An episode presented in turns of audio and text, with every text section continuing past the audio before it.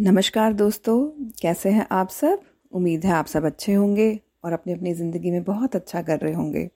और स्वागत है आप सबका मेरे पॉडकास्ट चैनल सारास पोइट्री में।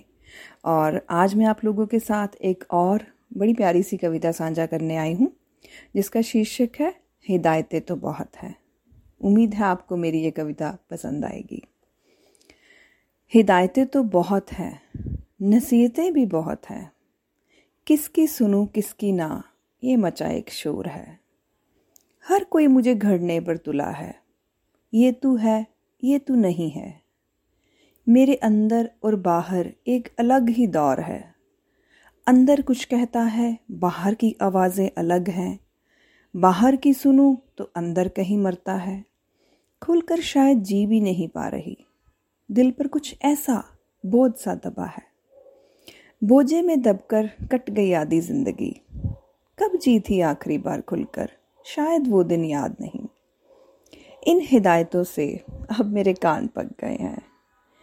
जो हूँ, जैसी भी हूँ, मुझे वैसा ही रहने दे।